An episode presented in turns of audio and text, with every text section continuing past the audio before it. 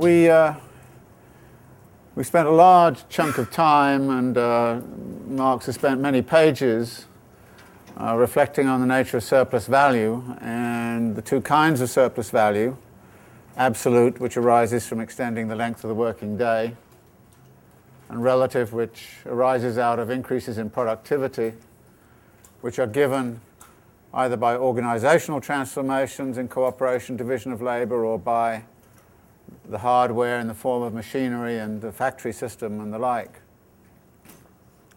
As is typical with Marx when he does a grand bifurcation of this kind, you know, from saying, well, the surplus value, we've got to look at the two forms, he then wants to put them back together again, and because in the end there's only one form of surplus value. And so he is going to insist that you couldn't have absolute unless there was a technical basis for it, and an adequate organizational form for it. You couldn't have relative unless there was absolute. So clearly they are interdependent, and in a sense we have to consider them as unified in the creation of surplus value. But he insists on keeping the distinction because this helps us understand something about capitalist strategies as they're searching for surplus value. That is, their strategy can emphasize the absolute or it can emphasize the relative. And so that in terms of strategic possibilities for the capitalist in search of surplus value, we have to always bear in mind this dual character of the way in which surplus value can be gained. As usual with Marx, he does a couple of things in this chapter which are sort of summary points, but actually both of the summary points he produces in this chapter have been the center of a great deal of controversy, and therefore I think we should explain a little bit what those controversies are and how those controversies have arisen. To begin with, he has several times in preceding chapters introduced the idea of the collective labourer, so that the extraction of surplus value is no longer a sort of an individual thing that goes on between a particular individual labourer and the capitalist. Is now seen as part of a collective aspect. And the difficulty with this is it raises the question as where does the collective labourer begin and where does the collective labourer end? There is a simple sort of version of that which would say, well, if you see a factory, you would say the collective labour is all of that that's inside of the factory, which would include the people making the stuff, the people who are pushing the loads of cloth around, or people who are cleaning the floors and all those kinds of things. So you could come up with a sense of saying, well, everybody who's employed in the factory is the collective labourer. Some of those people in the factory will not be doing the actual work of production. They will be ancillary to it in some way or other. But you can see immediately then issues arise when you kind of say things like, well, what do you do with subcontractors who are subcontracting parts into the factory? Are they part of the collective labourer or are they not? And what about the subcontractors to the subcontractors? What do we do about the outsourcing of, say, mental aspects in design and engineering forms and so on? So actually there's a lot of controversy over exactly what is meant by collective labour and how to configure the idea of collective labour, because if you decide to sort of say it's just inside the factory, then you get one definition. If you start to sort of proliferate it and say, well, you pretty much can end up with almost everybody who's employed in a capitalist society, including, people employed in banks and all the rest of it. So there's a lot of controversy over what he means by collective labour, but nevertheless this doesn't invalidate his point, which I think is a very important one, which is that you can only go so far in examining this dynamic of extraction of surplus value by using this figure of the individual labourer and their capacity to labour, contracting their labour power to the capitalist. You can only go so far with that. You now have to move to a somewhat different perspective. And as we'll see in the subsequent chapters, he's much more interested in moving from what you might call the micro perspective of the individual labourer to the whole field of class relations. And as you make that move from the individual labourer to class relations, you could argue that the notion of the collective labourer is a kind of a way of accomplishing that part of that transition. The second thing he does is to kind of say, well, the notion of the collective labourer broadens our idea of what we're talking about, but when we reflect back on what we've done, we also have to narrow it to the idea that productive labour is productive labour only insofar as it produces or contributes to the production of surplus value. Now, this also has been the object of very considerable discussion.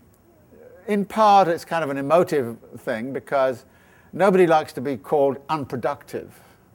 So if you say to somebody, you are in the unproductive labourer, people kind of get, irritated and they don't like that. So they kind of say, well, no. Marx tries to mollify that point by saying, but actually under capitalism, to be a productive labourer is a misfortune. So not to be a productive labourer is something you should be really looking for, i.e. not to produce surplus value for the capitalist. Again, I think his point is very valid, which is the definition of productivity under capitalism is the capacity to produce surplus value. This is not a normative statement.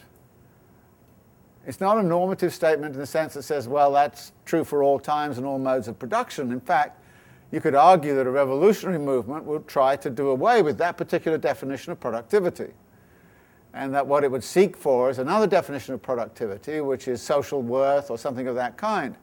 Marx is kind of saying you take this wide possibility of productive labour, and what capitalism does is to narrow it down to the point where if you don't produce surplus value for the capitalist, you are deemed not to be productive. So it is something which is defined by capital. But then here too the question is, well, who contributes to the production of surplus value?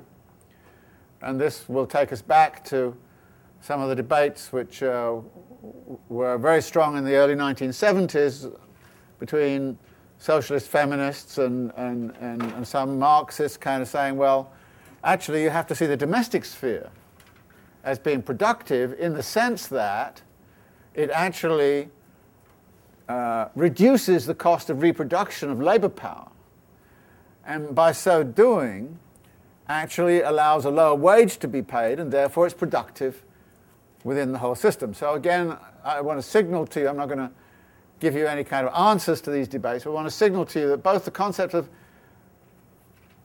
the collective labourer and the productive labourer are controversial historically and need a great deal of nuancing if you want to push the theory into practical realms of application. There is also one other point to be noticed here, and that is there is a connectivity between Marx's definition of collectivity and the definition of productive labour. In a sense, you could argue that the definition of the collective labourer, from the standpoint of a class definition, is going to be constituted by all of those people who contribute to, directly or indirectly, the production of surplus value which is going to be appropriated by the capitalist. So you shouldn't necessarily see these two concepts as isolated from each other. They intersect with each other and create a way in which we can start to think about the class relation which exists between capital and labour in terms of what happens to the surplus value at the class level. So I see these two concepts as Marx trying to, rather typically come out of this definition of absolute and relative surplus value, say there's obviously only one form of surplus value with two strategies, but within that we also start to see these redefinitions occurring about what is productive, what is collective, and that acts as a sort of a stepping stone, a typical kind of fashion from the figure of the individual labourer to the notion of class relations, which is going to be picked up on later. Now, the next two chapters are sort of slightly, which deal with the way in which the price of labor and changes of magnitude in the price of labor get set, again form a transition to the discussion of wages. So in chapter 17, for example, he wants to point out that actually the mix of ways by which capitalists can procure surplus value from the relative standpoint, this mix of ways is rather interesting. And of course he slips through, and you get the point when you read the heading, the length of the working day and the intensity of labour constant, the productivity of labour variable. Then we go on to the length of the working day and the productivity of labour constant, the intensity of labour variable, the productivity of and intensity of labour constant, the length of working day variable, and then the final section, simultaneous variations in the duration, productivity, and intensity of labour. Now, all of this is, in a sense, a little bit self-evident, that he's got three variables, if you like, and they contribute to the production of surplus value in differing degrees. Again, these are different strategic devices which the capitalists have.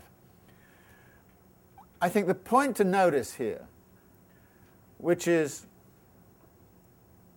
a point which we're going to emphasize, and I've already emphasized it to some degree, is that Marx rarely takes any issue of this kind as if somehow or other there's a fixed outcome.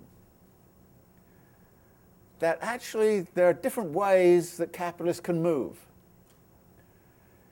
And one of the themes, I think, which some people find surprising about capital is the degree to which Marx is emphasizing the flexibility of capital in relationship to the dynamics of the situation they are in. And many of the kind of external views of Marx are, well, he was always talking about, he's a structuralist, he's talking about fixed structures, everything's fixed, Well, you see what he's doing here is he's saying, okay, I can unpack these different strategic possibilities, but how they work together in a particular situation, I can't predict. And typically what happens, if capitalists get blocked in one direction, they go in the other. If they can't do it by intensity, they do it by lengthening the working day. If they can't do it by lengthening the working day, they do it by intensity. And if they can't do it by either of those, what do? Raise productivity. So they have flexible strategies.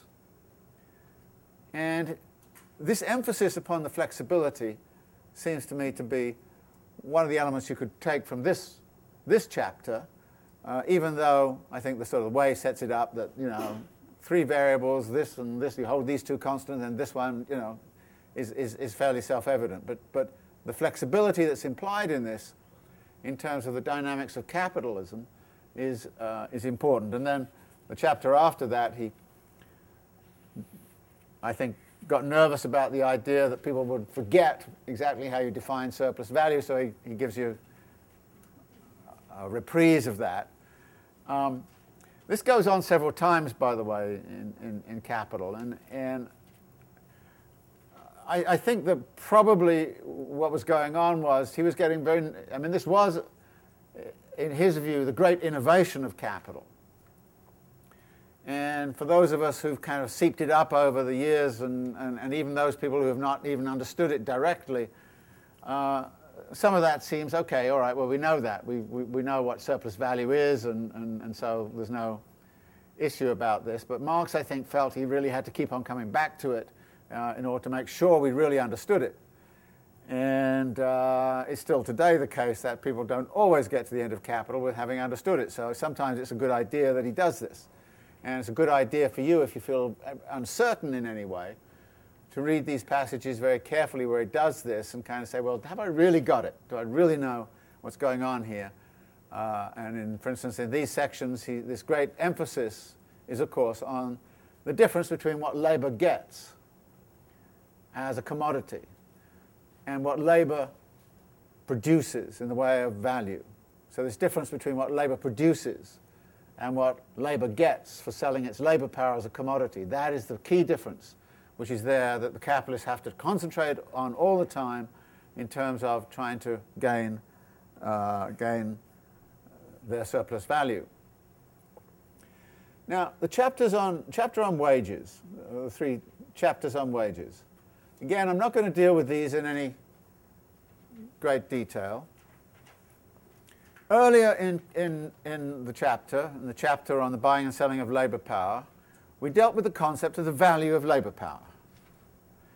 And the value of labour power is the value of the commodities which are needed to keep the labourer alive at a given standard of living, at a given place and a given time. So we know about the value. On the other hand, wages are a price phenomenon. And as Marx says of price, price is the money name of value. But we know that the money name and the money representation is not the same as value. There is, as Marx has said several times, a distinction to be made between, there is he says, a quantitative divergence between money and value. There is a qualitative divergence between price and value. So that the quantitative and qualitative divergence, if you go back to the chapter on money, becomes an important issue, and it applies as much to the value of labour power when it's converted into a money name called wages. So Marx is interested in what happens through that convergence. And what we see immediately is that this transformation in the money name brings us back to part of the argument that he made in the chapter on money, where he made this kind of comment, if you remember, that the fact there's a quantitative divergence between the money representation of value and value is an advantage to a system which is based on anarchic market forces. And in particular, if you go back and look at that passage and the commentaries that I was making on that passage, what you'd find me saying was, well, what the price system allows is tremendous fluctuations in demand and supply to go on. And prices go up and prices go down depending upon demand and supply conditions. Value, however, is closer to what Marx there called natural price, i.e. the equilibrium value when demand and supply are in equilibrium. So what does he say in this chapter? This is the place where he gets most explicit about that. This is on page 677 and 78.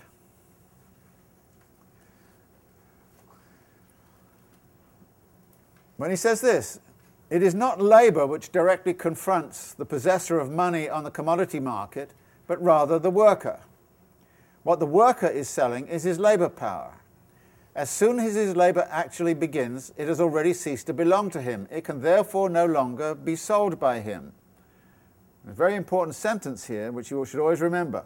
"Labour is the substance and the immanent measure of value, but has no value itself." To say it has value itself would be a tautology. We'd be talking about the value of value. So he then goes on to say, "In the expression value of labour, the concept of value is not only completely extinguished, but inverted, so that it becomes its contrary. It's an expression as imaginary as the value of the earth. These imaginary expressions arise, nevertheless, from the relations of production themselves. The expression of value of labour is, of course, an expression that comes from classical political economy. It's not Marxist, so he's critiquing that. He then goes on, "Classical political economy borrowed the category price of labour from everyday life without further criticism, and then simply asked the question, how is this price determined? Soon recognised that changes in the relation between demand and supply explained nothing with regard to the price of labour or any other commodity except those changes themselves, i.e. the oscillations of the market price above or below a certain mean. If demand and supply balance, the oscillation of prices ceases. all other circumstances remaining the same. But then demand and supply also cease to explain anything.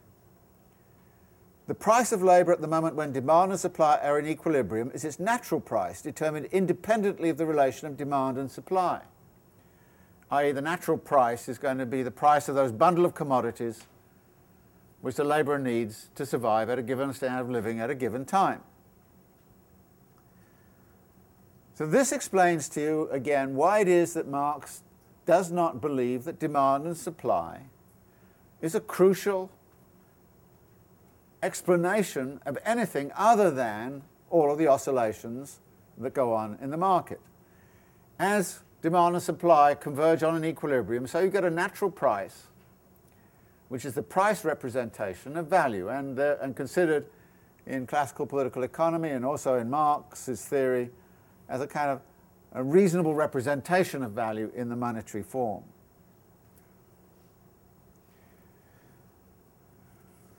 So he's going to critique some of these phrases which you find in popular writing about the value of labour and so on, and talk about some of the inextricable confusions and contradictions, as he puts it on 679, which confuse us at the same time as they provide a secure base of operations to the vulgar economists with their interest in world of appearance. What then follows is a summary of some of the argument in Capital. Now, chapter 20 and 21 really kind of say, well, once you get into this price form, and again, go back to the chapter on money, and you'll see Marx talking about the price form as not only the money name, but also being able to oscillate and to diverge in all sorts of ways, which of course leads to the way in which prices and price movements mask fundamental relations. And in exactly the same qualitatively, Marx says, as soon as you can hang a price on anything, you can do it on conscience and honour and all these other things which are not commodities. So you can actually partition labour up in different ways and say, well, I'll pay you by the hour, I'll pay you by the minute, I'll pay you by the week, I'll pay you by the month. Or I'll pay you by the piece. So capital, once it gets into the price domain, has all kinds of choices to make those masks even more explicit. So you hide the extraction of surplus value behind all of these varied wages systems, time wages, piece wages, and Marx writes about the qualities of both. And again, I don't think there's anything particularly difficult about this, and I suspect most of you are fairly familiar with these differences. But again, clearly, capital has a number of different strategies. It's not only sort of stuck with exploiting the worker just like that. No, it has a system of time wages, different temporalities involved. It has piece systems and hybrid forms and all the rest of it. So again, Marx is looking at the way the different strategies that capital has in terms of determining what wages are about and how wages are going to be allocated, in order, again, to mask. In a sense, it's a deliberate fetishization of the social relation between capital and labour through both the setting up of the price system, which is a necessary fetishism, and then using the fetishistic constructions, like value of labour and so on, to confuse you ideologically, and at the same time using all of these mechanisms in order to confuse you even further. So what Marx is doing here is to take these issues and sort of lay them on the table so that we see very clearly what the capitalist mode of production is about. In the final section, national differences in wages, Marx is harking back to the argument he utilised in chapter 17, where he talked about the different strategies whereby you could produce surplus value. And those different strategies have different impacts upon those commodities which fix the value of labour power. And what we have to acknowledge is that those different strategies are likely to vary from one place to another. That in France they may be different from the United States, which is different from Britain. So what Marx is here prepared to concede is that actually out of this, what you would get is, even in a situation where there's an equal standard of living in terms of material goods between those different places, you would get different values of labour powers, because you'd have different prices of those products which determine the value of labour power. In other words, if I go into a strategy of high productivity strategy in order to gain surplus value in the production of shoes, because that's the best way I can go in Britain, then the value of shoes is going to drop. And if the value of shoes is important to the value of labour power, then the value of labour power is going to drop, even though people have the same command of shoes. If people didn't do that, and you had, say, still an artisanal production of shoes somewhere else, they'd be much higher value, and therefore you'd have to pay labour more, they'd have much higher value. So Marx is really talking about the way in which uneven geographical development can arise out of these different strategies which capitalists have in different situations, different places and different times. In his instance, he's talking about the difference between nation states, but you could also find regional differences within, say, the United States, or regional differences within France. So these regional differences can start to become important. But again, he doesn't talk about this at great length.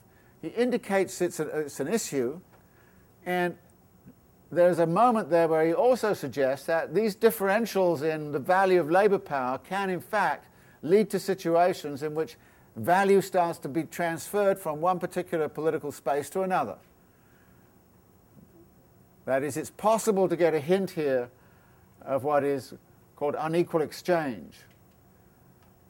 And the unequal exchange between the nation states can then start to set up ways of extracting surplus value through that unequal exchange. But he doesn't elaborate upon it, he barely hints at it. All he seems to want to do here is to talk about the way in which wage rate determination in different spaces of the world economy are not only going to be confused by the spatial, by the sort of the temporal and the piecework kind of stuff, it's not only going to be confused by that, it's also going to be confused geographically by these differences which can arise. Okay, let's go on then to look at the next section, which is Part 7. Now, Part 7, just to set the stage, is, I think, the culminating argument of Volume 1 of Capital. It's here where he starts to put all of the bits and pieces together and create an understanding of the dynamics of a capitalist mode of production. So we're now going to talk about the capitalist mode of production as a whole. In order to do that, we have to move, as I've already suggested, to looking at class relations rather than individuals. And this shift to understanding the capitalist mode of production as a totality is, I think, well, you have to grasp what that shift is about. And the first thing Marx does is in this two-page prologue, he lays out what can best be described as some key assumptions in terms of how he's going to unpack this capitalist mode of production. He starts off by saying, at the bottom of the first paragraph, he's going to be talking now about the circulation of capital in general and its accumulation. But then he says this, the first condition of accumulation is that the capitalist must have contrived to sell his commodities and to reconvert into capital the greater part of the money received from their sale. In the following pages, we shall assume that capital passes through its process of circulation in the normal way. The detailed analysis of the process will be found in Volume 2. Now, what does this mean? Throughout Volume 1 of Capital so far, we've been assuming that all commodities are sold at their value. And he's going to assume that in the argument that follows. Now, what does that mean? It means there's always somebody somewhere or other who wants the commodities as use value, and somebody somewhere who has the money to pay for it, for them. There is, in effect, no problem in the market. The market is always in equilibrium. There is never any overproduction or underproduction, because everything's being sold at its value, not less than its value or more than its value, at its value. Therefore, he's going to assume a market equilibrium situation.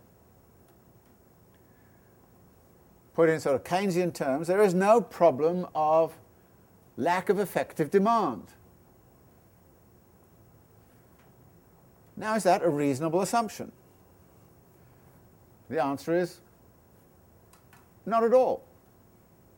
There are a lot of problems in the market. In fact, a lot of crises arise out of lack of effective demand, as Keynes described, and all the rest of it.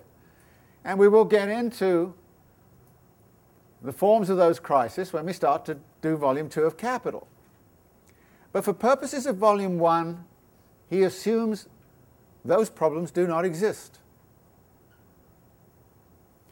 Now, this is a classic tactic of modeling anything. You assume something constant, so you can look at something that's variable and varying. And he is going to look at something that's varying, and I think what he looks at is extremely interesting. But that doesn't mean that what he's going to describe in the pages that follows is a full model of a fully operative capitalist mode of production. It's a partial model, and we're going to look at a capitalist mode of production through a certain window, and we're going to describe what we see from that window. And we're going to see a lot of very interesting things, but it's not the only window you can use. In Volume 2, he uses the consumption, realization window, and we see another lot of things. Volume 3, he tries to put those together and says these are in contradiction to each other. Therefore, when you go to the third window, as it were, in Volume 3, you see another set of things, because you remember what you saw from Volume 1 perspective and what you saw from Volume 2 perspective, and you then start to get a better idea of the foundational contradictions of a capitalist mode of production. But from this standpoint, he's going to assume this. The second thing he assumes is in the next paragraph. He says, well, we know in practice that the capitalist who produces surplus value is by no means its ultimate proprietor. He has to share it afterwards with capitalists who fulfill other functions in social production taken as a whole, with the owner of land and with yet other people. Surplus value is therefore split up into various parts. Its fragments fall to various categories of person and take on various mutually independent forms such as profit, interest, gains made through trade, ground rent, etc. You could include taxes in the etc. We shall be able to deal with these modified forms of surplus value only in Volume 3.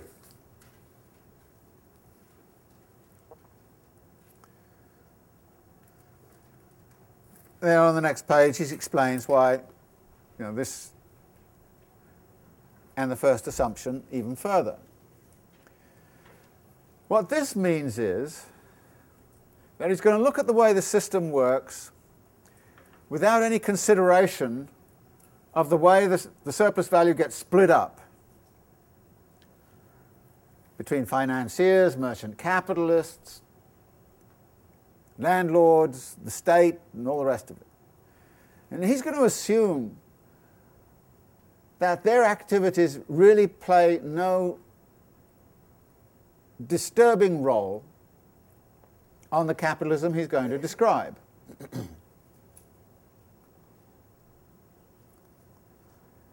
Now again, by the time you get to the end of volume 3, you realize that actually, particularly something like finance capital, money capital, plays an incredibly important role in the dynamics of what capitalism is about. And if I tried to persuade you that actually volume 1 is the only proper analysis in today's world where, you know, Citibank is going down the tube and Merrill Lynch is falling apart and the stock market's crashing, you'd say, this is an irrelevant analysis here compared to what is actually going on in capitalist society. But Marx, again, wants to get a very clear perspective on the dynamics of capitalism from this one window, and he's excluding these complications from his story. He's going to assume there's only one capitalist who extracts surplus value, and he's going to look at the relationship between the working class and the capitalist class as if the capitalist class is just a homogeneous entity, which it's not. And we know it's not. And Marx knows it's not. If you go read something like the 18th Brumaire, you'll find all of these factions, like industrial capital, the financiers, you know, often at loggerheads with each other, are actually sort of doing all kinds of different things. Again, these assumptions are important. Now, there's a third assumption, which he doesn't introduce here, but which he introduces on page 727 in a footnote. But I'm going to introduce it here because this is also important. In footnote 2 on page 727, he says this: here we take no account of the export trade, by means of which a nation can change articles of luxury either into means of production or means of subsistence and vice versa, in order to examine the object of our investigation in its integrity, free from all disturbing subsidiary circumstances. We must treat the whole world of trade as one nation and assume that capitalist production is established everywhere and has taken possession of every branch of industry. What this in effect says, what this assumption says, is Marx is going to look at capitalism as if it is in a closed system.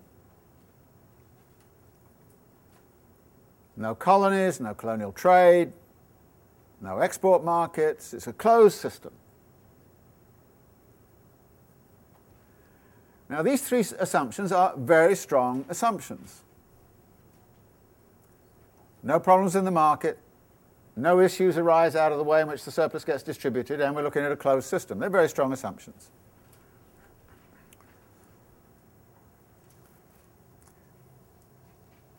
What you then have to understand is that most of the analysis that follows, not all, but most of the analysis that follows is contingent upon those assumptions.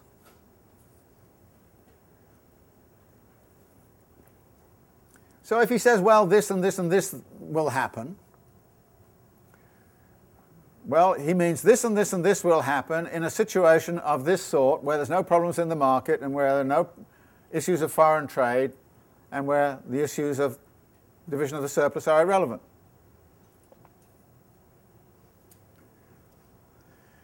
Now, the reason I emphasize this is because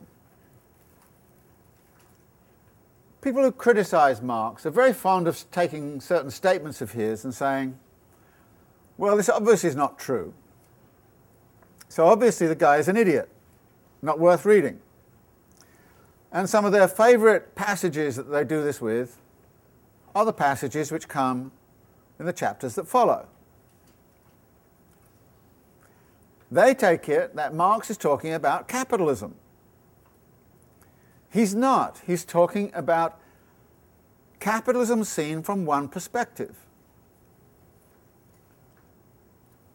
And when people say he doesn't, obviously doesn't understand what capitalism is about because what he said on page 766 is totally wrong, and they cite it and kind of say, see, don't bother reading Marx, because he's obviously wrong. Well, the answer is, he's not wrong. It's just that he's making a set of statements which are contingent upon these assumptions. And the full analysis of what a capitalist society is going to look like is going to have to wait till the end of Volume 3 or Volume 4 of Capital. Unfortunately, you never got there. But our task is maybe to get there, if we can, and at the same time recognize that Volume 1, which is something he did complete for publication, has this quality to it. And not fall into the trap, and actually some pro-Marxists do this, you know, they kind of will take some statement in here and turn it into a dogma. Marx said, da-da-da-da-da-da, and you say, yeah, I know he said that, but that is a contingent statement. It is not an absolute truth. So, in reading this, please remember all the time that we're dealing with contingent statements, contingent on these assumptions, and that these assumptions are clearly laid out. I mean, I always find it odd that in a lot of readings of Capital, people don't pay any attention to these couple of pages. But they're crucial in setting the stage for what is about to follow. And of course, what follows are three chapters, the first of which is about simple reproduction. And Marx immediately poses the question, well, how does a society reproduce itself? How does capitalism get reproduced? And again, we first look at this in simplified form by imagining that all of the surplus value which is produced is consumed away, so that all that happens is that capitalism reproduces itself in a stationary state. Now, we know that's unlikely for all sorts of reasons, and in the next chapter we see why. But again, we can construct a model, as it were, of simple reproduction. And by simplifying the argument, we can see certain critical elements in how a capitalist mode of production really works. So his task here, he says, is to look at this system as a connected whole and in the constant flux of its incessant renewal. Every social process of production, he says, is at the same time a process of reproduction.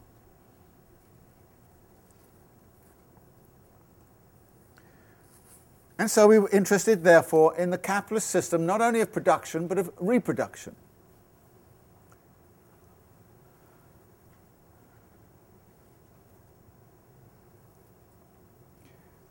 When we start to look at it here from the standpoint of the class perspective, is that what simple reproduction suggests, as he says at the bottom of 712, is a certain positionality of the working class, or the worker. He says what flows back to the worker in the shape of wages is a portion of the product he himself continually reproduces. The capitalist, it is true, pays him the value of the commodity in money, but this money is merely the transmuted form of the product of his labour. So having reproduced labour power, the worker receives money equivalent of what the worker has actually already produced. There is an illusion, says Marx on top 713, which is created by the money form. But this vanishes immediately if, instead of taking a single capitalist and a single worker, we take the whole capitalist class and the whole working class. And comes, I think, a crucial passage. The capitalist class is constantly giving to the working class drafts in the form of money on a portion of the product produced by the latter and appropriated by the former. The workers give these drafts back just as constantly to the capitalists and thereby withdraw from the latter their allotted share of their own product. The transaction is veiled by the commodity form of the product and the money form of the commodity. Now, what does this describe? Now, this describes really the working class is in a kind of company-store relation to capital. I mean, I think that's the best image for it, right? I mean, that's where the worker is. The worker makes the product and then is given money to buy part of their own product back. The result, says Marx, is that variable capital is therefore only a particular historical form of appearance of the fund for providing the means of subsistence. In other words, variable capital is a form of circulation which goes through the body of the worker.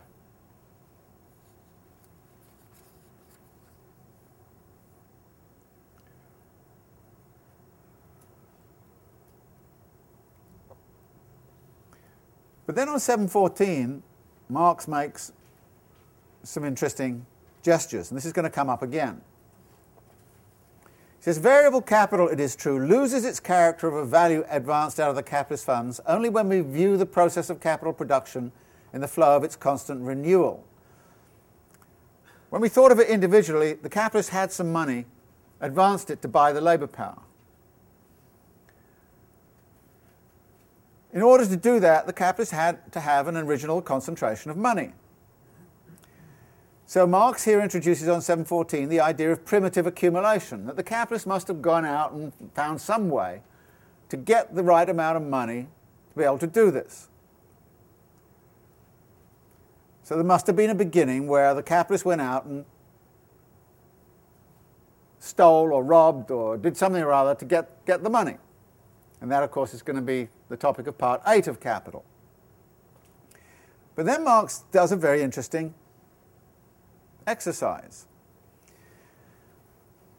If a surplus value of £200, he says, is generated every year by the use of a capital of £1,000, and if this surplus value is consumed every year, it is clear that when this process has been repeated for 5 years, the surplus value consumed will amount to the £1,000 originally advanced.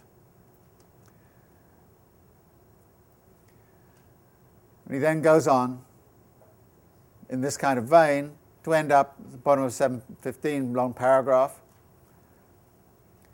He says, when a person consumes the whole of his property by taking upon himself debts equal to the value of that property, it is clear that his property represents nothing but the sum total of his debts. And so it is with the capitalist. When he has consumed the equivalent of his original capital, the value of his present capital represents nothing but the total amount of surplus value appropriated by him without payment. Not a single atom of the value of his old capital continues to exist. Now, what Marx is arguing with here is, of course, John Locke. Because John Locke took the view that private property arises out of the way in which individuals mix their labour with the land. And to the degree that they mix their labour with the land, they have a right to appropriate that land. But who is mixing their labour here with the land and the means of production? The labourer. So what Marx is doing is saying, well, if you took the Lockean theory seriously, the capitalist who started out with £1,000 would lose £200 of it every year because they would consume it away. If they consumed away the surplus, it would be like consuming away £200 each year of the original £1,000. At the end of 5 years, they've consumed away their original wealth. They do not have the right to that wealth anymore. Because they didn't mix their labour with the land. They didn't mix their labour with the means of production. The labourer did. Now, what happens then is that surplus value, which is generated by the worker, becomes capitalized, as Marx says on 715. And what we're now beginning to see is a process by which labour produces capital. We started off a lot of the argument before as if capital existed and then employed the worker and took on the worker, but we're now going to look at the whole way in which the worker produces capital. And this Lockean kind of argument that erupts on 714-15, or anti-Lockean argument that erupts there, is, I think, a very useful starting point to go into what follows. Because it's the unpaid labour which is, of course, going to form the capital down the line. And then on 7:16, the bottom mark says, "Therefore the worker himself constantly produces objective wealth in the form of capital, an alien power that dominates and exploits him. And the capitalist just as constantly produces labour power in the form of a subjective source of wealth, which is abstract, exists merely in the physical body of the worker, and is separated from its own means of objectification and realisation. In short, the capitalist produces the worker as a wage labourer." So there's a mutual co-production going on here, where the worker produces the capitalist, and the capitalist produces the worker. On 7:17, this leads into the formulation that says, actually the worker consumes in two ways. There is productive consumption, i.e. the way the worker consumes materials in the labour process. And then there's individual consumption, which is the way in which the labourer consumes in order to reproduce his or her own life. So when we start to look at that, again, not in terms of individuals, but in terms of the capitalist class and the working class, as Marx proposes at the bottom of 7:17, we get this company store thing laid out. He says, by converting part of his capital into labour power, the capitalist valorizes the value of his entire capital. So the worker not only produces their own means of production, they also produce the capitalists. And he says the capitalist kills two birds with one stone. He profits not only by what he receives from the worker, but also what he gives him. The capital given in return for labour power is converted into means of subsistence which have to be consumed to reproduce the muscles, nerves, bones and brains of existing workers and to bring new workers into existence. Within the limits of what is absolutely necessary, therefore, the individual consumption of the working class is the reconversion of the means of subsistence given by capital in return for labour power into fresh labour power, which capital is then again able to exploit. It is the production and reproduction of the capitalist's most indispensable means of production, the worker. The individual consumption of the worker, whether it occurs inside or outside the workshop, inside or outside the labour process, remains an aspect of the production and reproduction of capital. Just as the cleaning of machinery does, whether it's done during the labour process or when intervals in that process permit. And then Marx makes some comment about the maintenance and reproduction of the working class remains a necessary condition, but the capitalist may safely leave this to the worker's drive for the self-preservation and propagation. 7:19, this leads to the idea that from the standpoint of society, then, the working class, even when it stands outside the direct labour process, is just as much an appendage of capital as the lifeless instruments of labour are. Now we've come up upon this idea of the labourer as an appendage of capital inside the labour process, within division of labour and also, even more spectacularly, within machinery. But now we're seeing that labour is actually an appendage of capital outside, in the marketplace, in the reproduction process. And he then goes to one of his favourite figures, which is Mr. Potter, not Harry, but the other, whereby, as he puts it, 7:23, capitalist production therefore reproduces in the course of its own process the separation between labour power and the conditions of labour. It therefore reproduces and perpetuates the conditions under which the worker is exploited. It incessantly forces him to sell his labour power in order to live, and enables the capitalist to purchase labour power in order that he may enrich himself. So, it is no longer a mere accident that capitalist and worker confront each other in the market as buyer and seller. The alternating rhythm of the process, which throws the worker back onto the market again and again as a seller of his labour power. In reality, the worker belongs to capital before he has sold himself to the capitalist. His economic bondage is at once mediated through and concealed by the periodic renewal of the act by which he sells himself.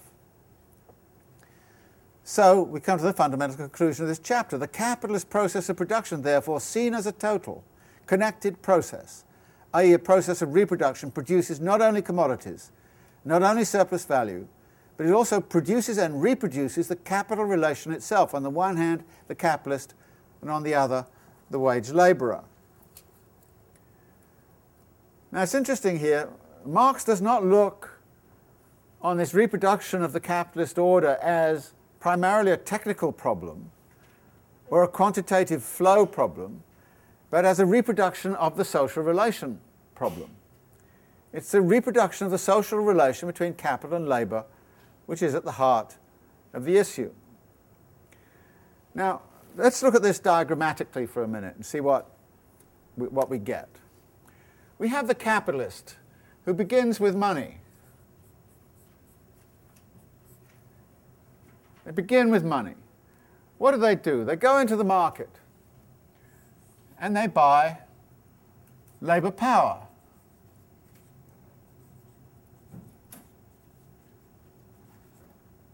And they buy means of production.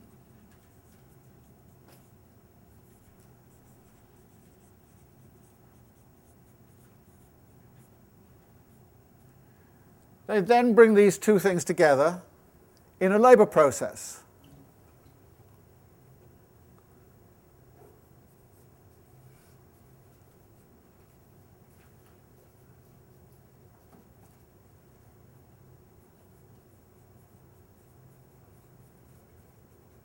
The act of production.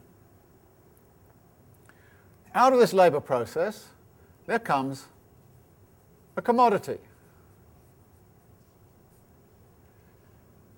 which is then sold for money plus surplus value or profit.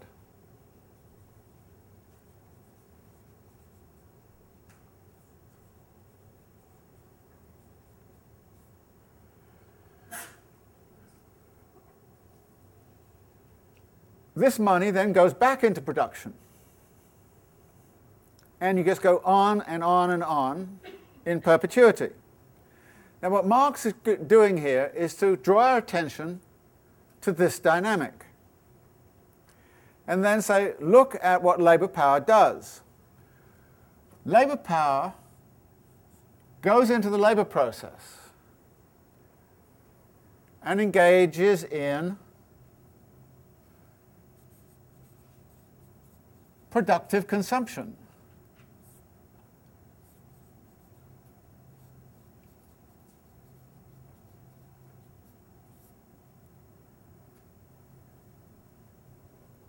In return for that, the labour power is given a certain amount of money.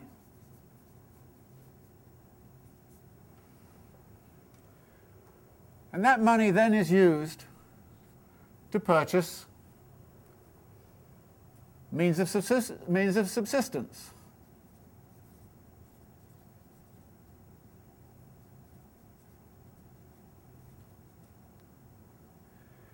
So what you then see is that the worker, and we've mentioned this before, is involved in a CMC circulation process. Commodity, money, commodity circulation process.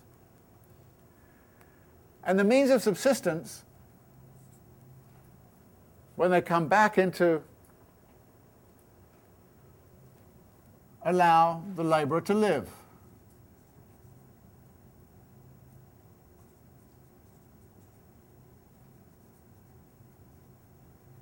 Which allows them to enter back into, some of these commodities flow back. So what Marx is kind of saying is that actually variable capital, and if we look at this circulation process of labour power in relationship to this, what we're actually seeing is a circulation of variable capital. It's a distinctive form of circulation, and there's a very distinctive reason why Marx calls it variable capital, because it is an appendage of capital and a form of capital that circulates through the body of the laborer. Now you can say that's a very inhumane way to look at it, and yes it is. But that's how capital looks at it.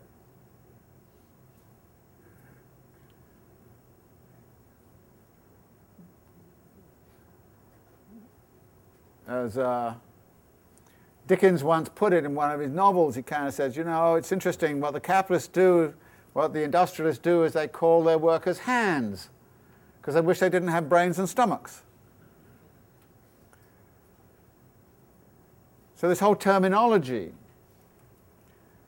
and actually we have a contemporary terminology. For example, firms will talk about human resources. It's not about people, it's human resources.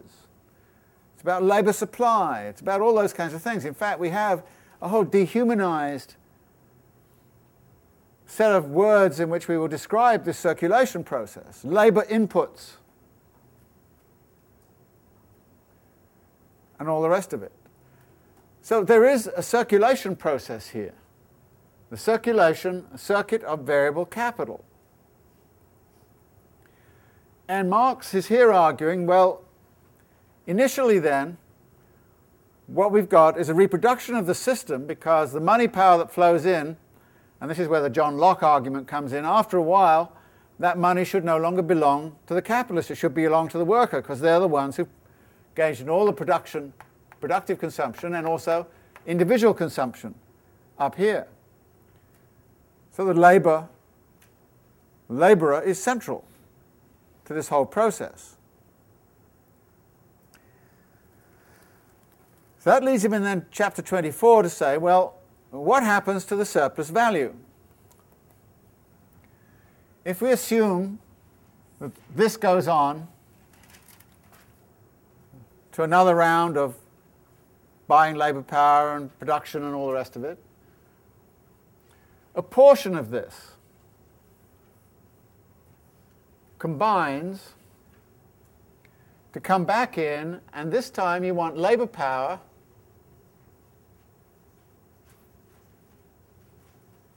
the original, but you need more labour power.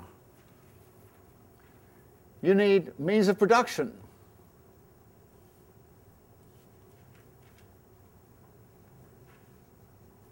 But you need more means of production. Part of this, however, is taken away as revenue for capitalist consumption.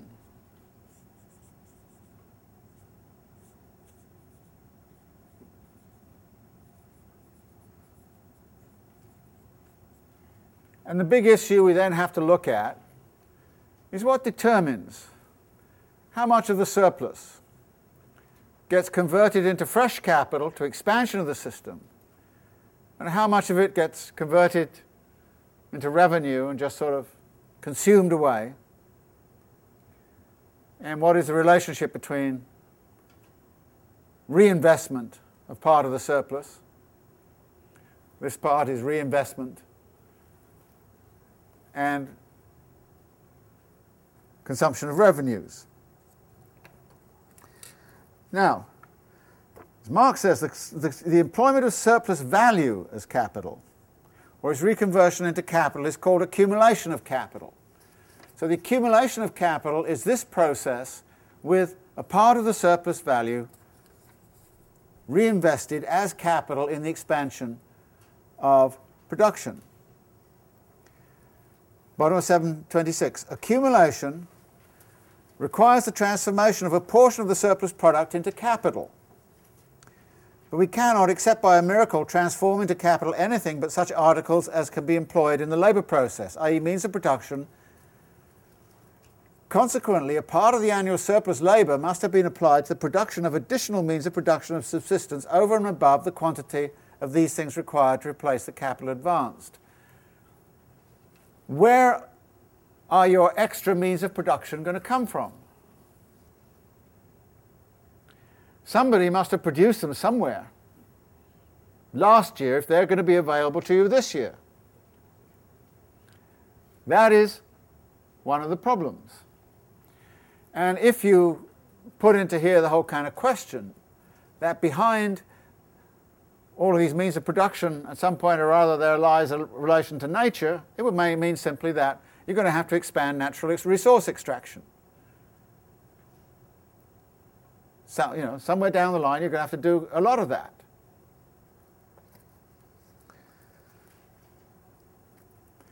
Now, then comes 727, not only the question of where do the means of production come from, but where do the extra workers come from? And Marx says, well, the mechanism of capitalist production has already provided for this in advance by reproducing the working class as a class dependent on wages, a class whose ordinary wages suffice not only to maintain itself, but also to increase its numbers. So what he's looking at here is the idea that population expansion is part and parcel of answering that question as to where does the extra labour come from, but as we're going to see, there are other ways in which that extra labour can be provided. On 728, 729, he goes back over the John Lockean myth, this time with a capital of £10,000 and £2,000 that comes from the surplus, and says, well, when we take that Lockean argument in this society, as he says on top of 729, in every case, he says, the working class creates by the surplus labour of one year the capital destined to employ additional labour in the following year. And this is what is called creating capital out of capital. You call it creating capital out of capital when it's actually the working class that produces it. And he then cites Wakefield, who's going to come up again in our analysis much later, right at the bottom, in footnote 5, approvingly saying, labour creates capital before capital employs labour. And Wakefield, at least, got it right.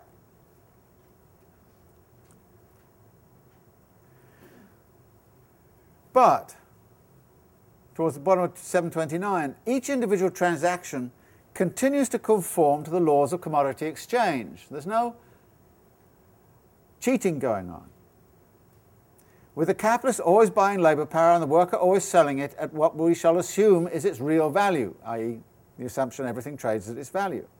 It is quite evident from this that the laws of appropriation or of private property, laws based on the production and circulation of commodities, become changed into their direct opposite through their own internal and inexorable dialectic. The exchange of equivalents, he says, becomes the non-equivalent of surplus value. The relation of exchange between capitalist and worker, he says at the bottom, becomes a mere semblance belonging only to the process of circulation. It becomes a mere form which is alien to the content of the transaction itself and merely mystifies itself. The constant sale and purchase of labour power is the form, the market form. The content is the constant appropriation by the capitalist without equivalent of a portion of the labour of others which has already been objectified, and his repeated exchange of this labour for a greater quantity of the living labour of others. Property, bottom of that paragraph, turns out to be the right on the part of the capitalist to appropriate the unpaid labour of others or its product, and the impossibility on the part of the worker of appropriating his own product. The separation of property from labour thus becomes the necessary consequence of a law that apparently originated in their identity.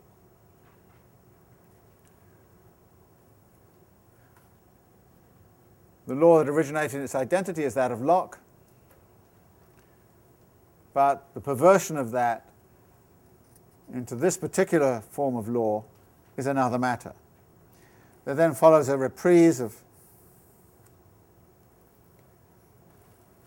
the theory of surplus value again. If you want to read that carefully on 731, 732, you should do so. But you get the theory of surplus value kind of reiterated. And he then says, well, again, we've been looking at that theory of surplus value from the standpoint of the individual worker. In the bottom of 732, he says, to be sure, the matter looks quite different if we consider capitalist production and the uninterrupted flow of its renewal, and if, in place of the individual capitalist and the individual worker, we view them in their totality as the capitalist class and the working class. But in so doing, we should be applying standards entirely foreign to commodity production. In other words, workers and capitalists do not approach each other in the marketplace as classes.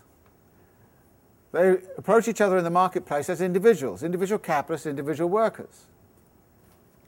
So you're seeing this class system being perpetuated through the individualism of this. The result is that individual relations of that sort typically hide the class relations. And the class relation depends entirely on this dialectical inversion of the nature of private property rights, from the Lockean view to the capitalistic system.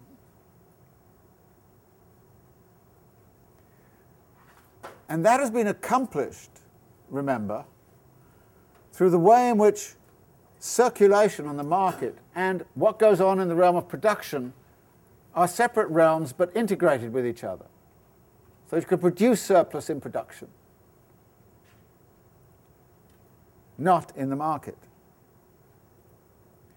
And it's that inversion, he says, on 733 at the bottom, this result, that is the inversion, becomes inevitable from the moment there is a free sale by the worker himself of labour power as a commodity. It is the commodity form of labour power which is the issue. But it's also only from then onwards that commodity production is generalized and becomes a typical form of production. In other words, here's another one of those passages where Marx is kind of saying, it's only when all of this becomes totally generalized that we're going to have this system operating in its perfected way. And then goes on to say, it is also true that only there does it unfold all of its hidden potentialities. To the extent that commodity production, in accordance with its own immanent laws, undergoes a further development into capitalist production, the property laws of commodity production must undergo a dialectical inversion so that they become laws of capitalist appropriation.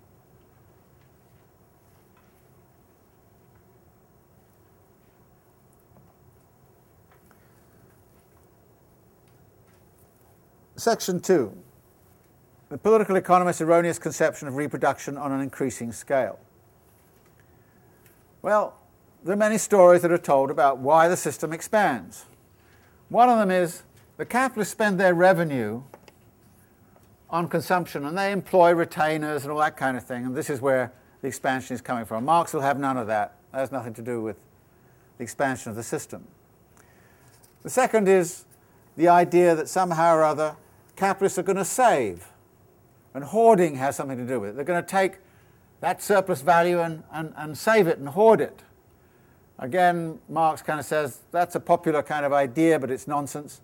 And most political economists recognized it as nonsense. On 736, the classical economists are therefore quite right to maintain that the consumption of the surplus product by productive instead of unproductive workers is a characteristic feature of the process of accumulation. That is, you've got to reinvest in this labour process, which is generating the surplus. But you've not only got to reinvest in that, and this is where he says, well, not only does this mean advancing more wages, more variable capital, but you also want to have, you're going to have to buy more means of production. So he says, what this means is more labour power has to be, you have to put more money into the purchasing the labour power and more into purchasing extra means of production. You put those two together and that is where accumulation comes from. Now, this imposes all kinds of complicated relations. I've already suggested that one of the issues is if, for example, I rely upon extra energy resources, somebody somewhere must have already produced the extra energy resources in order for them to be available in the market for me to expand smoothly and freely. Somebody must have produced the extra machinery or the new machinery. Somebody must have... In other words, this is a very complicated time problem here.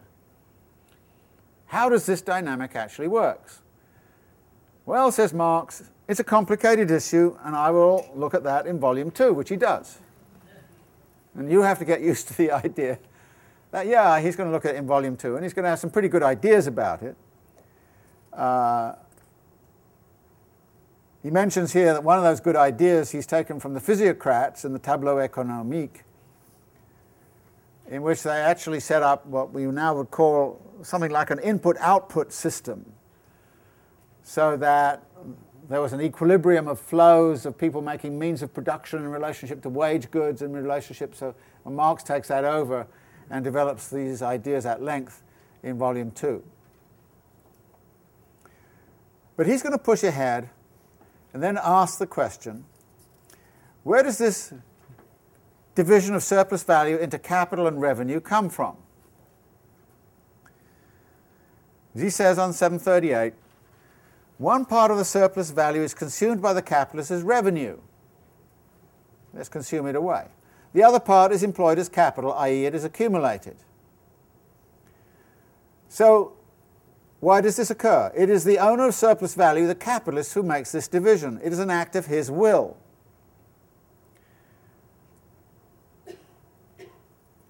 The interesting question is, why does a capitalist as an active agent decide to do this? Why don't they just consume it all away and have a good time? His answer comes on 739 in a very important passage. Except as capital personified, the capitalist has no historical value and no right to that historical existence which, to use Lichnowsky's amusing expression, ain't got no date. It is only to this extent that the necessity of the capitalist's own transitory existence is implied in the transitory necessity of the capitalist mode of production. But insofar as he is capital personified, his motivating force is not the acquisition and enjoyment of use values, but the acquisition and augmentation of exchange values. He is fanatically intent on the valorization of value. Consequently, he ruthlessly forces the human race to produce for production's sake. In this way, he spurs on the development of society's productive forces, and the creation of those material conditions of production which alone can form the real basis of a higher form of society, society in which the full and free development of every individual forms the ruling principle. Again, notice there's a positive potentiality in all of this. Only as a personification of capital is the capitalist respectable. As such, he shares with the miser an absolute drive towards self-enrichment. Go back to the passage about what separates the miser from the capitalist. But what appears in the miner as the mania of an individual is in the capitalist the effect of a social mechanism in which he is merely a cog. Moreover, the development of capitalist production makes it necessary constantly to increase the amount of capital laid out in a given industrial undertaking. And competition subordinates every individual capitalist to the immanent laws of capitalist production as external and coercive laws. It compels him to keep extending his capital so as to preserve it, and he can only extend it by means of progressive accumulation. Number of issues here. We've seen that money is a form of social power which is appropriatable by private persons. So there's an incentive for those in search of social power to expand this system, to gain more and more of it, as there is an incentive of the miser, of self-enrichment. There are lots of reasons why people want to accumulate that social power.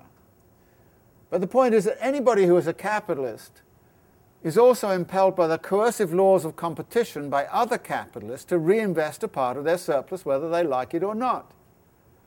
They don't have a choice. If I don't reinvest, you will.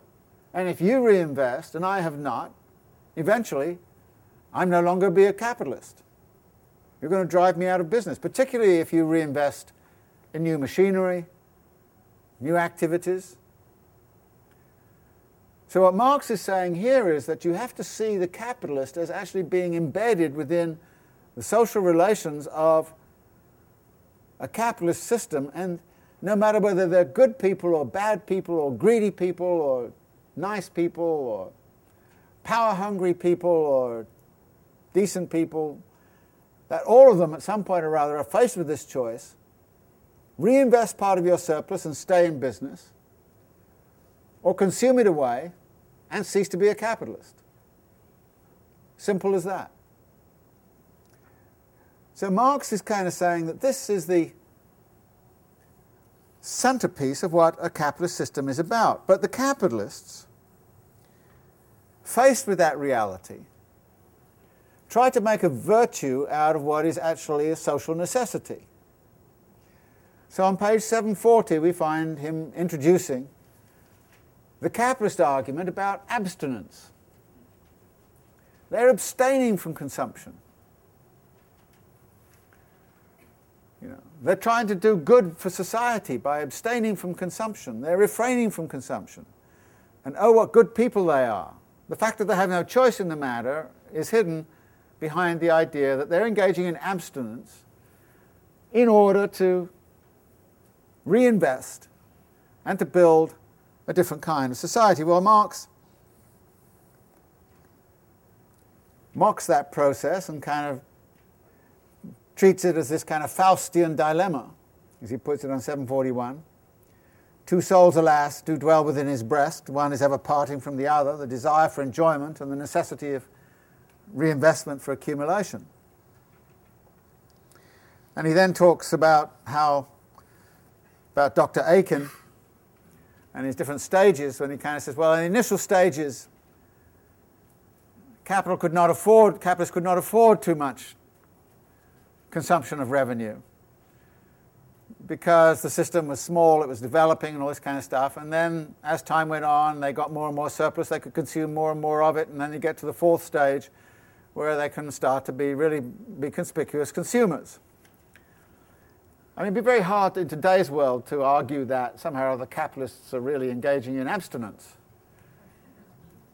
But back then there was a tendency to do this. So the point that Marx is making is, forget that abstinence argument. The only reason if you see something like abstinence is only because capitalists don't have any option except to do that.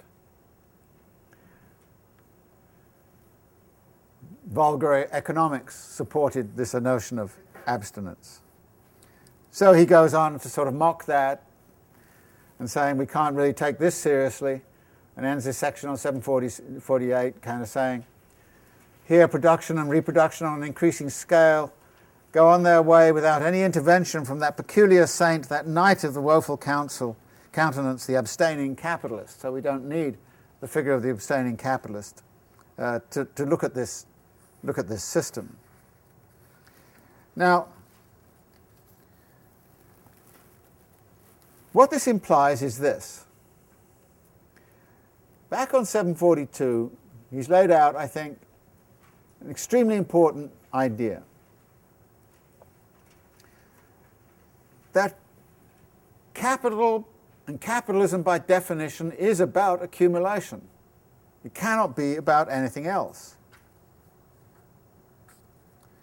As he says on the middle of 742, accumulate, accumulate. That is Moses and the prophets. Industry furnishes the material which saving accumulates. Therefore save, i.e. reconvert the greatest possible portion of surplus value or surplus product into capital.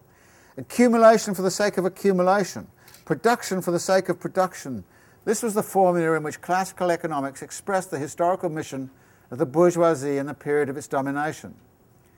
Not for one instant did it deceive itself over the nature of wealth's birth pangs. But what use is it to lament a historical necessity, if in the eyes of classical economics the proletarian is merely a machine for the production of surplus value, the capitalist too is merely a machine for the transformation of the surplus value into surplus capital.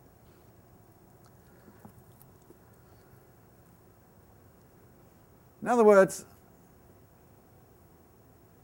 the theory that Marx is working here, I've argued that this book is very much about what is socially necessary.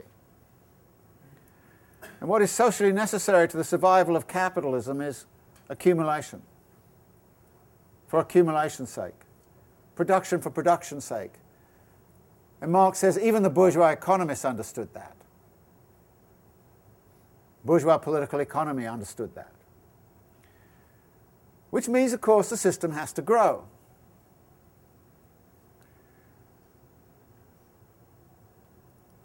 So what do? We start to think that growth is good. We start to say non-growth is a crisis. I mean, you go to the newspapers, you go to the financial press or anything like that. Oh my God, what was the growth rate last year? Oh my God, the growth rate's going down, we've got to get it up again.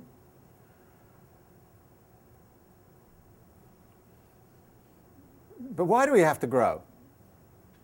Well, Marx is saying here, it's a structural necessity within the nature of a capitalist economic system.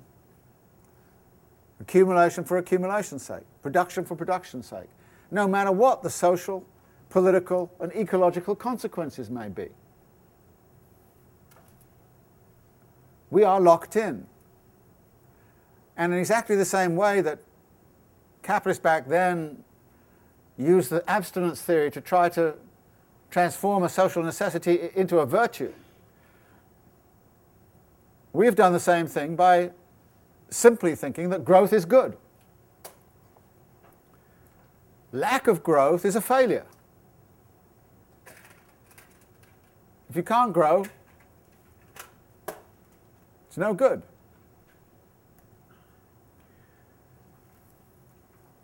Now, there's a little quirk in here which is kind of interesting, because Marx mentioned on 743 the ideas of Malthus. See, Malthus had a very peculiar way of understanding the world. In his theory of population, he explained the poverty of the masses as being due to the fact that they reproduce too fast in relationship to the availability of natural resources, food supply in particular. So that therefore poverty, starvation, and all the rest of it was inevitable. But in his political economy, he was studying the question of, well, where does the effective demand come from? When you sell this at the end of the day for more money, who's got the more money in their pocket? This is another issue. Capitalists collectively start out with this amount of money and end up with more of it at the end of the day, which means somebody somewhere out there has to have more of it in order to buy what the capitalists have produced. This too is a real serious problem about the market. Malthus' solution was, well, the capitalists can't consume it, can't provide the market because they're reinvesting and saving. Workers can't because, Malthus didn't say they're being exploited, but obviously the wages can't do it. So there has to be a third class. And the third class are a bunch of consumers who do nothing except consume. And it was landlords, it was priests, it was a whole bunch of consumer classes which were doing a favor to capitalism by consuming as much as they possibly could. And if they didn't consume as much as they possibly could, then the whole system would come crashing down. So Malthus was kind of saying that's stabilizing the system. So at one end of the scale you have the poor who are dying like flies because they're reproducing too much in relationship to natural resources. At the other end of the scale you have consuming classes whose sole job to keep capitalism going is to consume to the hilt. Now this is, as Marx mentions, this is a slightly paradoxical kind of situation. And as he says at the bottom of the page, well, actually when you had things like the July Revolution and you had Robert Owen and you had the socialists and the Owenism and the Fourierists and all the rest of it and the socialists beginning to get hold of all of this, people dropped the Malthus kind of argument.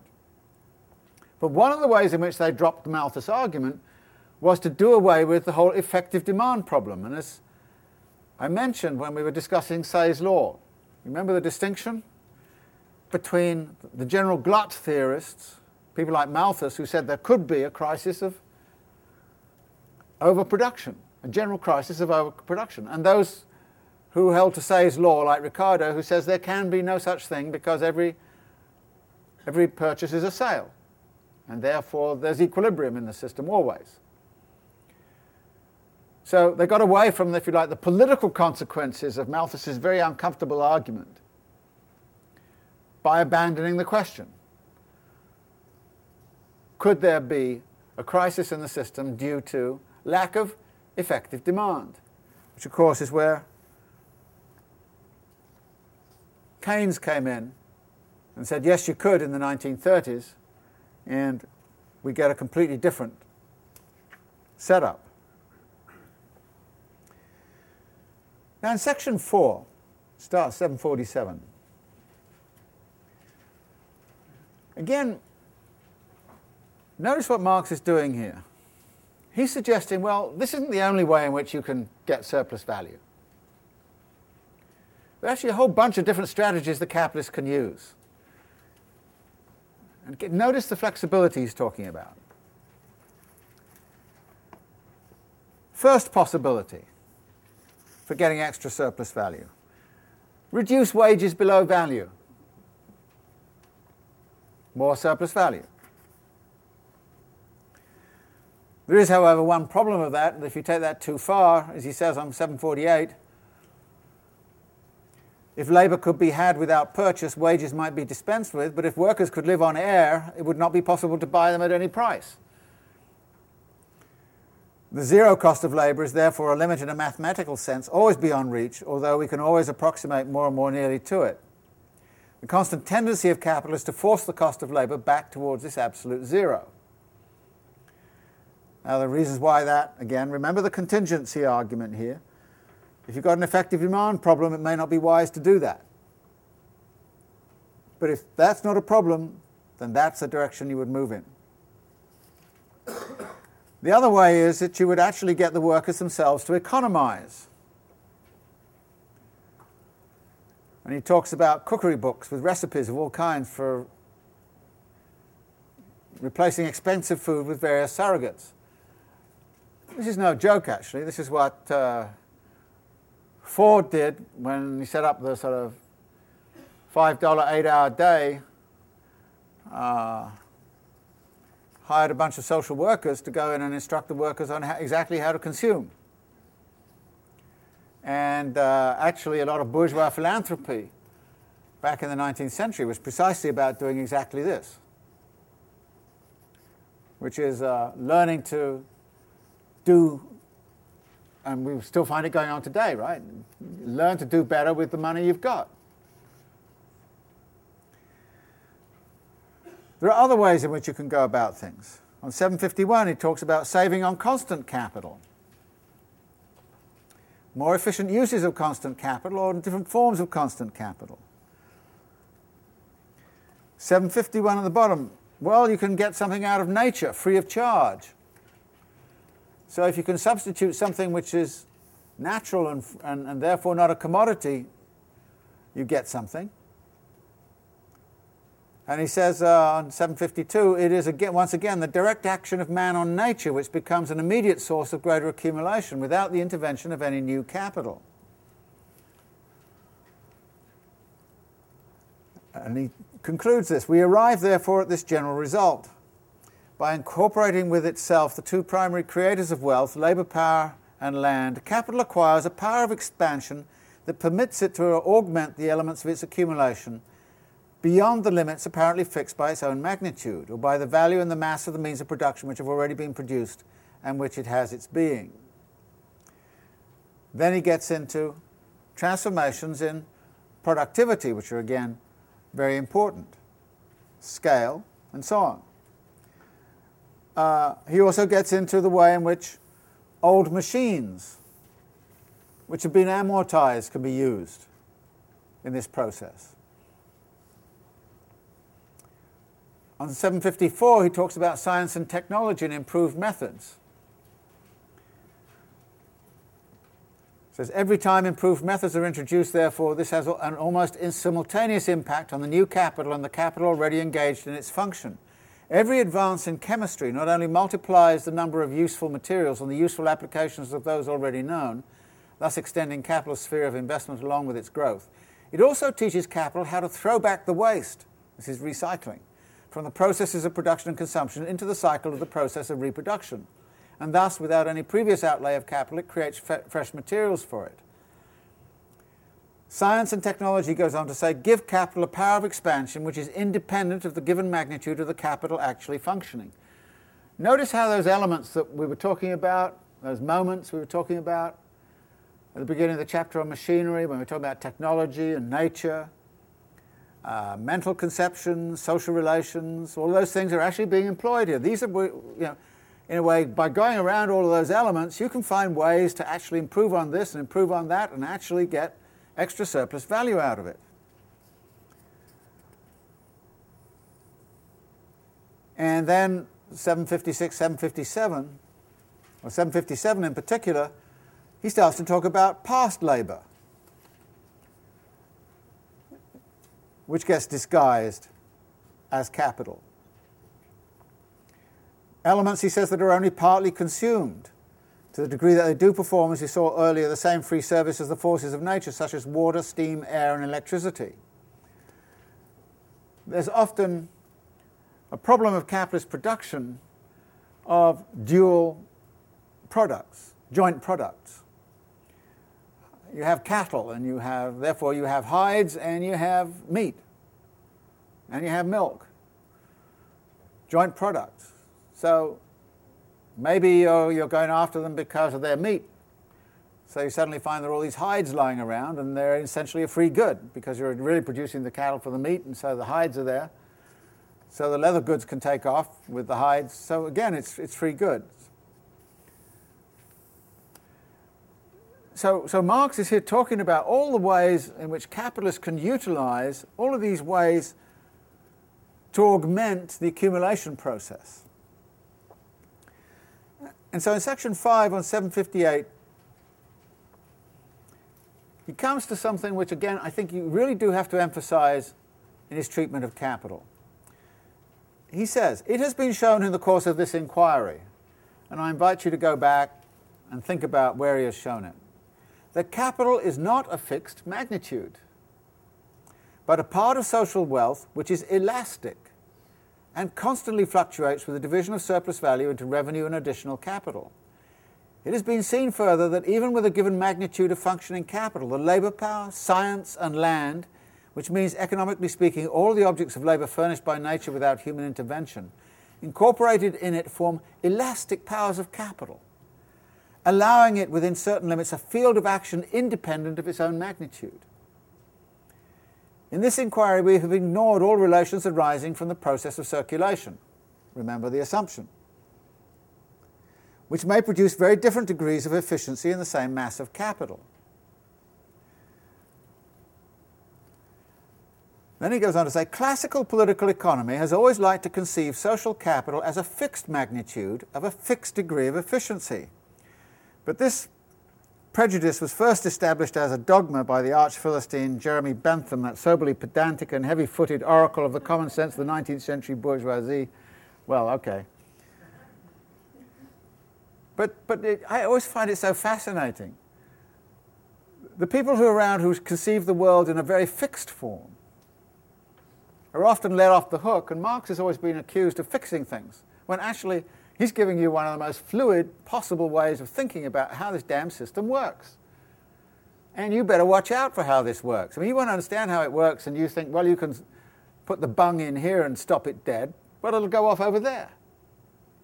Tremendous flexibility in this system. And Marx is very, very concerned, I think, to try to really sort of both emphasize its fluidity and its flexibility, and to identify all of those forms of flexibility and so on, so that we get a better understanding of how this system works. This system would have come to a stop years ago if it had been so fixed as many of the classical political economists suppose it to be. And it is its very dynamism in all senses which becomes absolutely critical. And so he ends on that note, that the accumulation of capital is a highly flexible process.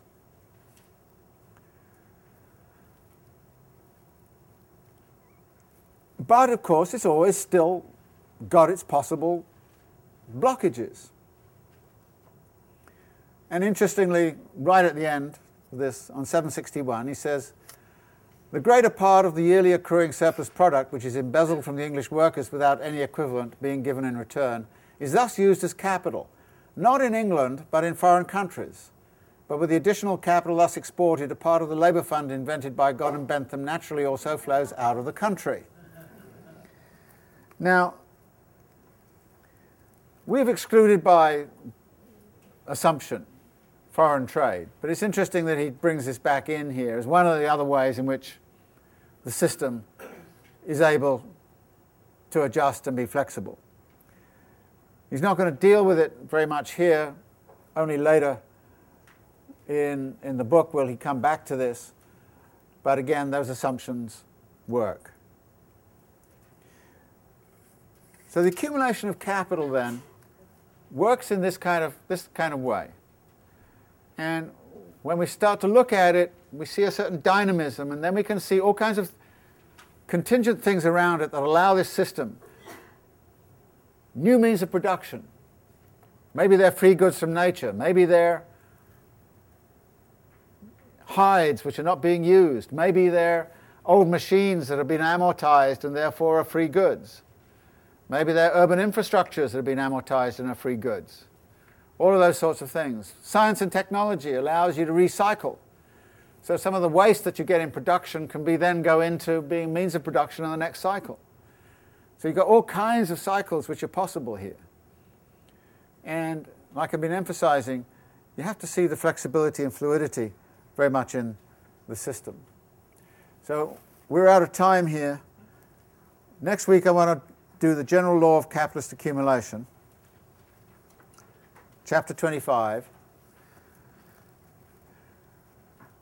And we're going to spend a lot of time on the first four sections. Section 5 is a very, very long empirical thing, like the working day and some of the stuff on the Factory Acts and machinery and so on. Very rich, and if you're interested in how Marx is viewing the Irish and their role in all of this, this is useful and important, and you see how the reserve army is created and so on. But the heart of the argument is in the first four sections, which is rather a dense theoretical argument in which Marx brings together many of the elements he's just put in place in these two chapters, as well as many of the elements which were there earlier. And you'll see him putting it together in a dynamic model of the accumulation of capital under the assumptions which he's laid out in the beginning of this part 7. Always remember that. But it's a very important thing that you really grapple very hard with these first four sections of chapter 25 and see if you can get them straight on your own, because it's a very powerful and important culmination to the theoretical argument in Volume 1 of Capital. Okay, so we'll do that next time.